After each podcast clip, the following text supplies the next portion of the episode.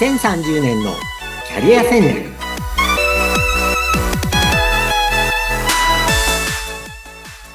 こんにちは。人材開発コンサルタントの山岸真嗣です。アシスタントの相本幸子です。山岸さん今回もよろしくお願いいたします。はいよろしくお願いします。さあもうこの番組もなんと40回をね、迎えることになりましたけれども、いろんなお話、今までキャリア、あの、そこから派生していろんなお話を伺ってきました。今回はどういうテーマでお話を伺いますか？はい、えー、おかげさまでね、40回という、まあ、切れ目の、えー、回になりました。はい、えー、今日はですね、セカンドキャリアとか副業の、えー、参考になるような、こう、NPO を作った人たちの、えー、取り組みについて、はい。ご紹介します。今回と来週、その NPO の紹介をします。はい。両方とも私がこう、直接関わっているものなので、割とこう、そこにどんな思いで、どんな人たちが関わっているのかを、えー、深くご紹介できると思うんですね。うん、えー、こう、いろんな、こう、将来の活動の参考に皆さんにしていただければいいなと思っています。はい。で、今日はですね、まず、本屋さん。を、えー、起点に、地域に、こう、人が集まるコミュニティを作るという活動を始めた NPO、ブックソリューション、ブックストアソリューションジャパンという、えー、まあ NPO についてご紹介します。はい。で、最初にですね、まあ、あの、なんで今本屋さんなのって話なんですけれども、えー、まあ皆さんね、大体想像つくように、本って売り上げ減ってますよね。間違いなくね。そうですよね。それもね、よく取り上げられているネタでもありますよね。はい。で、私もちょっと改めて調べるとですね、はい、出版科学研究所っていうところの調査では、1998年、まあ25年前に本屋さんって日本中に約2万2000件あったそうなんですよ。うん。それが毎年ね、3%から5%で減っていって、2020年、まあ3年前ですね、1万1000件。ですから、98年の25年前の2万2000件から半分になっちゃった。本屋さんの件数が。で、これはですね、やっぱりあの、各駅前とかに小さい本屋さんってたくさんありましたよね。ありました、ありました。うん、あと学校の前とかね。あの、ちょっとした商店街には必ずおじちゃんとおばちゃんがやってるような小さい本屋さんってありましたよね。ありましたね。で、そういうところが、やっぱり大規模書店とか、あの、ネット書店、まあ、アマゾンみたいなところですよね。に、やっぱりお客さんがど、どうしてもそっちの方が、あ人が集まりやすいので取られちゃってるのと、やっぱりあの、まあ、世代交代でね、あの、その頃やっていた、私が子供の頃やってたおじちゃん、おばちゃんはみんなもう引退する世代で、うん、えそれを継ぐ人もいないので、本屋さんなくなっていくっていう構図なんだと思うんですよ。うんで、特にあの、今問題になってるのが、地方都市だと、その大規模書店もあんまりないので、町とか、うん、まあ小さい市に一軒も本屋さんがないっていう自治体も増えてるそうです。ああ、なるほど。なんかあの、無書店地域っていう言葉があるんですけれども。で、これがですね、各地域で問題になっているので、で、うん、今日のこの NPO の取り組みは、そういうところに、まあ、NPO 的になんか、こう、本が好きな人が集まってコミュニティを作る。なんか、その、で、実験的に、まず東京でやってみようっていうのが今回の話です。うん。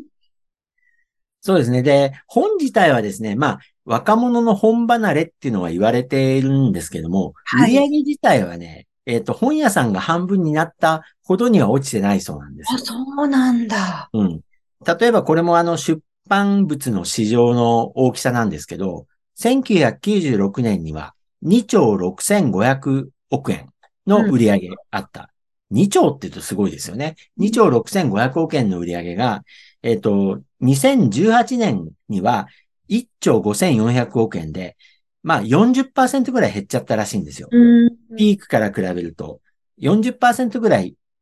出版物の売り上げが減りました。これはあの、やっぱり本離れですよね、シンプルに。で、やっぱりちょうどこう、2000年超える頃からいろんな SNS とか、あの、スマートフォンによるいろんな、こう、動画の発信とか、できてきて、やっぱり本を読む時間が他のものに取られていますよね。まあ、うちの子供たちとか、私が教えている大学の学生見てても、本当に本を読まなくなってますからね。確かに。うん。で、私自身とか大人の方も、電車の中で本読んでる人が少なくなりましたよね。あそうなんです。スマホでね、もしかしたらうん本を読んでる、電子書籍を読んでるかもしれないけど、本を持ってる人はあまり見ないですね。そうなんですよね。あの、それはもう新聞、雑誌もそうですよね。活字メディアを電車の中で読んでる人が本当に減りましたよね。うん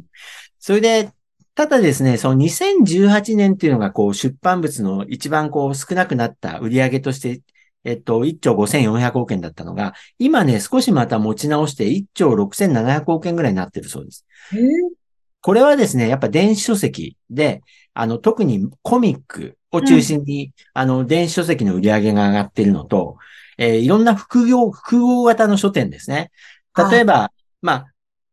むちょっと前だと、レンタルビデオ屋さんとね、あの、うん本屋さんがくっついて、ツタヤさんが展開してたビジネスモデルとか、これはちょっとね、もうレンタルビデオ自体が下火になっちゃって、どんどんなくなってますけど、それに代わっては、スターバックスとね、うん本屋さんが組み合って、あの、はい組み合わさって、本プラスカフェみたいなね。これは新しいビジネスモデルだし、最近はもっとこう日用雑貨とかおしゃれなものと本屋さんを組み合わせてる複合型の本屋さん増えてるんですよね。確かに。うん。あとまあ純粋に本の売り上げって意味ではネット書籍で、まあ Amazon とか、えー、楽天とかのおすすめ機能っていうのがあるので、やっぱりおすすめにつられて、あのーどんどんどんどん買う人っていうのも増えてるんでしょうね。確かに、確かに。うん。で、あのーいずれにしても、出版の文化っていうのは人を育てるベースになるので、これはとても大事なものだっていうのが、まあ多分これ、大人の多くはそうだよねって思うとう思います。ーん、なんとなく本読みましょうとありますよねそうで。すね。で、で、今日の話なんですけど、うんえっと、台東区谷中っていう場所があるんですけど、これあのー、アイモンさん行ったことあります？谷中って。谷中銀座の谷中でそうそうそう、谷中。行ったことありまあります？はいあの、谷中根津千駄木のエリアって、うん屋根線って言ったりするんですけれども、やっぱりあの、下町の、こう、風情が残っていて、まあ、ちょっとしたお散歩にすごく人気のあるエリアですよね。素敵ですよね。うん。昔ながらの路地が残っていて、で、最近は、その、まあ、古民家ですよね。をうん改装したカフェとか、はいちょっ。とした小物のお店とか、猫専門店とかね。まあなんかいろんな、あの、猫グッズ専門店みたいなのとか、あといろんなちょっとした、あの、おしゃれなアパレルのお店とかいっぱいあるところです。で、そこにですね、今回のこの NPO ブックストアソリューションジャパン、BSJ って略してますけど、そこに、焚き火、えー、焚き火、えっ、と、ローマ字で TAB、あ、KIBI、焚き火っていう、えー本屋さんをオープンしました。これ今年の7月にオープンして、えーどんな本屋さんかっていうと、あんまり大きい、えー店舗ではないんですけれども、えーうん。このお店の中に、まあ、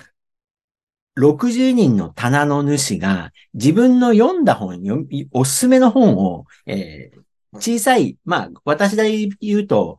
60センチぐらいの幅を、まあ、はい。月何千か出して、で、そこに売らして、置いてもらって売ってもらうんですよ。え。新書でもいいし、中古の本でもいい。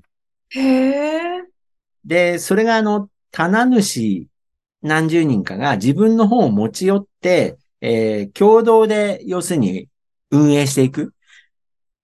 本屋さん。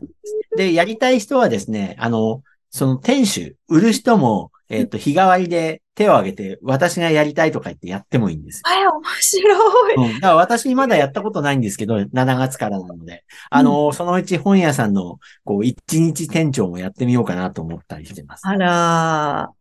楽しそうですね。で、私の場合はですね、あの、まさにこの番組の、えー2030年のキャリア戦略、はい。こういう棚なんですよ。ああ、なるほど、なるほど。私はだから、あの、この番組の、この2030年のキャリア戦略って棚で、えーキャリアにまつわるいろんな本を置いてます。うん。まあ自分が読んだ本とかおすすめの本ですよね。置いてるのは。うんで、人によってですね、いろんな、こう、本を置いてて面白いんですけど、そもそもこの焚き火、え、ブックスコーヒー、谷中の焚き火って、まあ、あの、谷中焚き火って検索していただくと、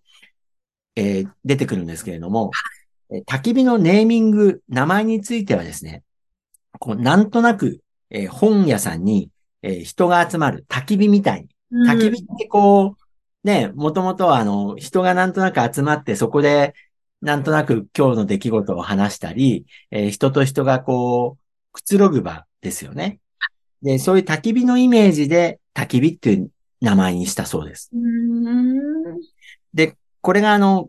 地域、地域地域で、こう、コミュニティの起点になるといいな、っていうことで、えーつまり、ただ本があるだけじゃなくって、はいそこで人が人、別の知らない人と出会って、やっぱりそこでなんか人生が変わるきっかけになったりね。うんあ、と、あるいはいろんな本を通じて気づきとかアイデアが生まれ、そういう焚き火のような街の本屋さんというのを作っていきたい。素敵。で、谷中でもしこのビジネスモデルがうまくいったら、いえー本屋さんがその亡くなってしまったような、亡くなりそうな地方都市とかで、あのー展開していきたいと。うん。で、あのーこのブックスターソリューションを作った安藤哲也さんという方は、あの、結構本屋さんの世界では有名人で、あの、もともとですね、若い時から本が好きで、あの、若い時には千駄木、えー東京の千駄木、この谷中の隣町ですね、に、往来堂っていう当時有名だった、やっぱりこう、いろんな面白い本を置く、ユニークな本屋さんを店主としてやっていて、うん。で、その時時期にはね、本屋は最高って本を出したりしてるんですよ。ううん、で、この安藤哲也さん、今60歳で、まあ実は私と同い年なんですけれども、えっ、と、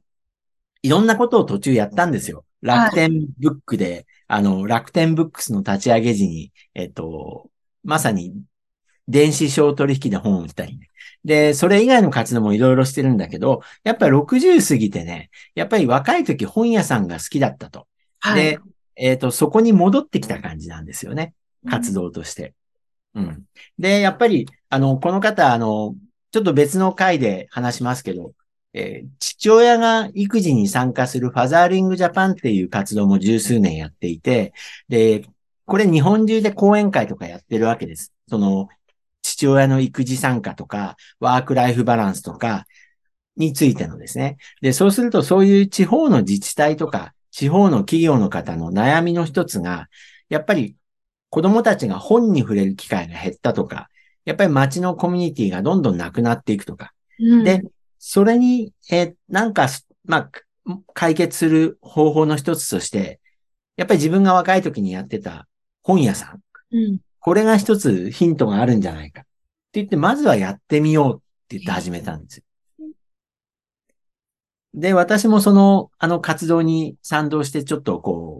60人の棚主の一人をやってみてるんですけど、うん面白いです。あの、で、これ本を置くだけじゃなくてコーヒーも置いてて、実際にはですね、あの、いろんなイベントやってるんですよ、そこで。例えば、子供向けには絵本の読み聞かせだったり、えー大人対象にはちょっと真面目な読書会だったり、はい。あと、ちょっとした、あの、有名人、まあ、あのー呼んでのトークイベントだったり、うんで、いろんなメディアにね、もうすでにに、まだ2、3ヶ月ですけどね、紹介されています。いろんな新聞とかにですね。うんですから、これから先どこまでこう、ビジネスとしてうまくいくかは未知数なんですけれども、はい少なくともその現代でも通用する本屋さんの、こう、一つのあり方、モデルねっていうのをこう提供できるんじゃないかなと思っています。うんね、本を買うだけじゃなく、本を買いたい時じゃなくてもなんとなく足を運んでしまうみたいな、そういう本屋さんってすごく素敵だなってね、あの、大型書店との差別化にもなるのかなと思ったんですが。そうなんですよね。あのー私なんかも中学生の頃思い出すと、近所の本屋さんがあって、そこに、えっ、と、まあ、立ち読み的に行くと、誰かし、えっ、と、同じ中学の友達になったりするわけですよ。確かに。うんで、さらに言うとね、高校でバラバラに高校に入った時に、えっ、と、べ別々の高校に行った人と、その本屋さんで出会ったりするんですよね。同級生に。なるほど。なんかあの、そういうの各地域地域でありませんでした。なんか偶然会う場所ってね、多分喫茶店か本屋さんなんですよ。うん。そういうローカルエリアでこう、中学生が高校生、大学生、大人になって出会う場所って。うーん。うん。ああ、そういう場所がなくなるっていうのはちょっと寂しいなってね、うん。思っちゃう方が多いわけですよね。そうですね。うん。まあ、あと駅の電車の中とかもありますけどね。あ、そうですね。だったりね。うん。それもあります。あります。で、どちらにしてもね、長くいる場所としては本屋さんって、うん、結構あの、出会える確率も高くて、私は好きでしたね。なるうんで、今この本屋さん、棚主が60人いて、あの、これあの、焚き火のホームページ見ていただくと、そのそれぞれの、えー、棚主さんの思いみたいなのがね、書いてあって、面白いんですよ。ごいいろんな人がいます。元新聞記者とかね、うんで、元雑誌の編集者とか、あとワークライフバランスコンサルタントとか、まあ、あとなんかライターね、あの、ルルポライターみたいな人とか、作家の人とかで。で、それぞれ、まあいろんな思いがあって、例えばある人は山と旅を愛する本屋さんっていうネーミングにして、自分が山とか好きだったらそういう本だったり、ある人はバイクに乗る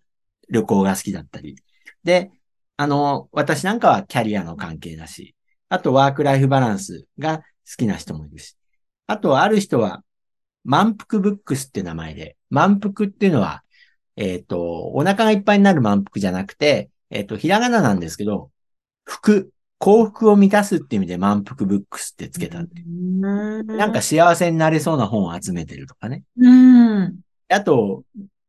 もともと書店に多分長くいらっしゃったおじいさんは、ここの方ユニークな人なんですけど、まあ、本屋さんの名前が面白くて、猛録堂書店っていう。もう、もう自分は猛録してるけど、あの、若い人に読んでほしい本を、まあ、置くみたいなね。うん。まあ、そういう面白い人たちの、うん。まあ、顔を浮かべながら、あの、ネットでも見れますし、ネットでも買えるんですけど、あの、受け渡しは本屋さんになるので、あの、ちょっと、興味ある方は、谷中にお散歩行った時に、はい。いただけるといいは。ないと思いますし、その手前ではオンラインでちょっと見ていただくと、こういうユニークな取り組みが、あの、まあ、ある、始まったんだよっていうのを今日は知っていただきたいなと思いました。はい。いや、すごくいい。これからね、どんどん広がって、地域のコミュニティ作りにつながっていけばいいかなっていうふうに私も感じました。いや、もうこのお時間もあっという間に来てしまったんですが、山岸さん、ここまでとなります。ありがとうございました。はい、ありがとうございました。